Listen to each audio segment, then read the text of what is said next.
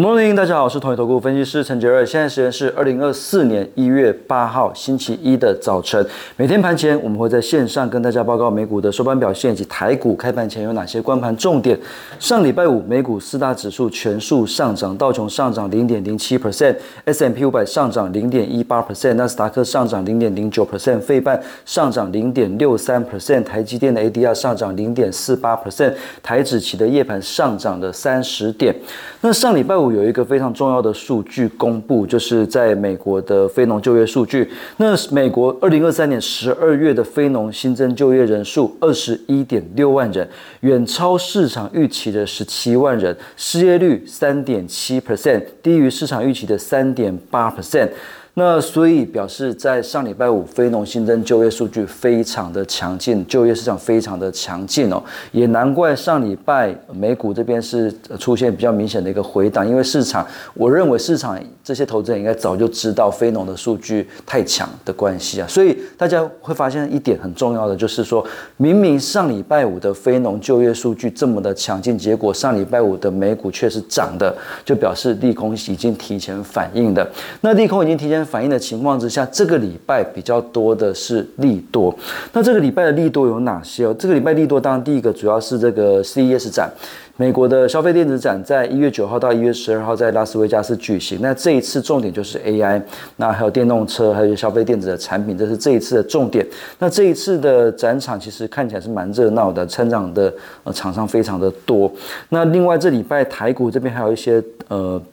比较利多的一些讯息，包括这个一月十三号是台湾的总统大选，那另外在一月十八号是台积电会举行实体的法说，所以接下来大概在一月的中下旬来讲，应该是利多的消息会比较多一点。当然，通膨数据的部分，这礼拜还是必须要关注。这礼拜会公布美国十二月份的 CPI 跟 PPI 的一个部分，那这礼拜也会有一些联储会的官员会发表谈话，所以降息的预期还是会在这个礼拜。持续的一个发酵，可能盘面上还是会比较震荡一点，但是其他的题材面来讲是比较偏多的，所以我们认为台股虽然在上个礼拜。表现蛮弱的，连续三天失守在月均线之下，但是现在的一个月均线扣底值还是扣在一万七千四百点左右，所以，呃，以以目前来讲，控对控盘人来讲，你现在要拉回月均线，其实也还算是容易，所以我们还认为还是认为说月均线这边应该还是会有一个蛮强劲的一个支撑。那这礼拜在消费电子展跟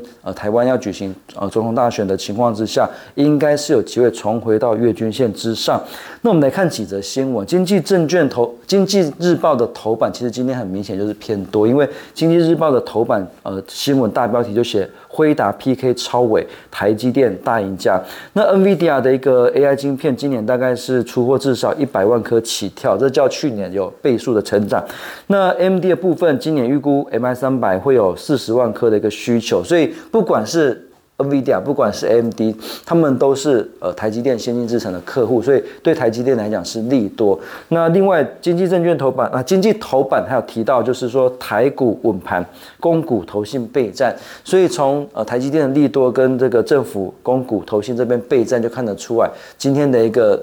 报纸的讯息是比较释出偏多的一个讯息，那另外就是说在消费电子展的一个部分哦，呃，当然今天报纸有提到十大 CES 概念股，当然在 AI 相关的有台积电、英业达、广达跟世星 KY，那汽车科技的部分有友达、群创跟元泰，ARVR 的部分有宏达电、玉金光跟中光电，当然。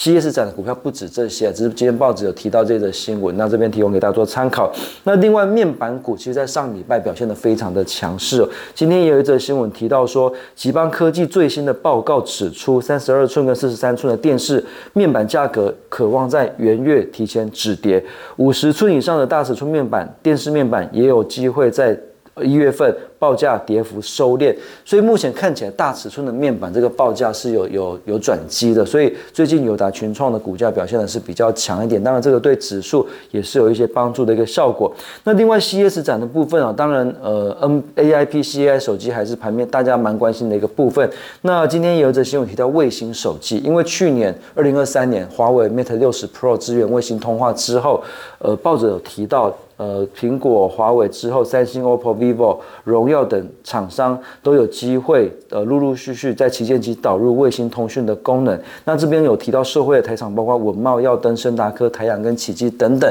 这个是今天报纸有提到的一些股票。那另外今天工商证券头版是大力光的股价喊至三字头，那这个其实也。我们也也也不不去做评论外资呃的一个这个喊多少钱，只是说就今天的一个报纸的头版看起来传递多方的讯息是比较明显的。那另外就是在经济证券头版是提到耀华要营收创三高。呃，上个月营收年增一点六倍，上季成长二十六 percent，全年营收成长七十七 percent，同写新纪录。那最近耀华药跟宝瑞哦，其实也带起来这个升级股的一个这个人气啊。所以如果假设耀华药跟宝瑞这边持续走强的话，一些比较有题材或者是有业绩的升级股，也是今年可以留意的一个方向。因为去年升级股算是表现相对来讲没有这么的亮眼，尤其在下半年表现没有这么亮眼。那另外就是在呃船产部分呢，货柜这边还。讲还是一样，就是红海的危机还没有解除，那所以呃目前呃至少在农历年前，这个还是有机会支撑运价的一个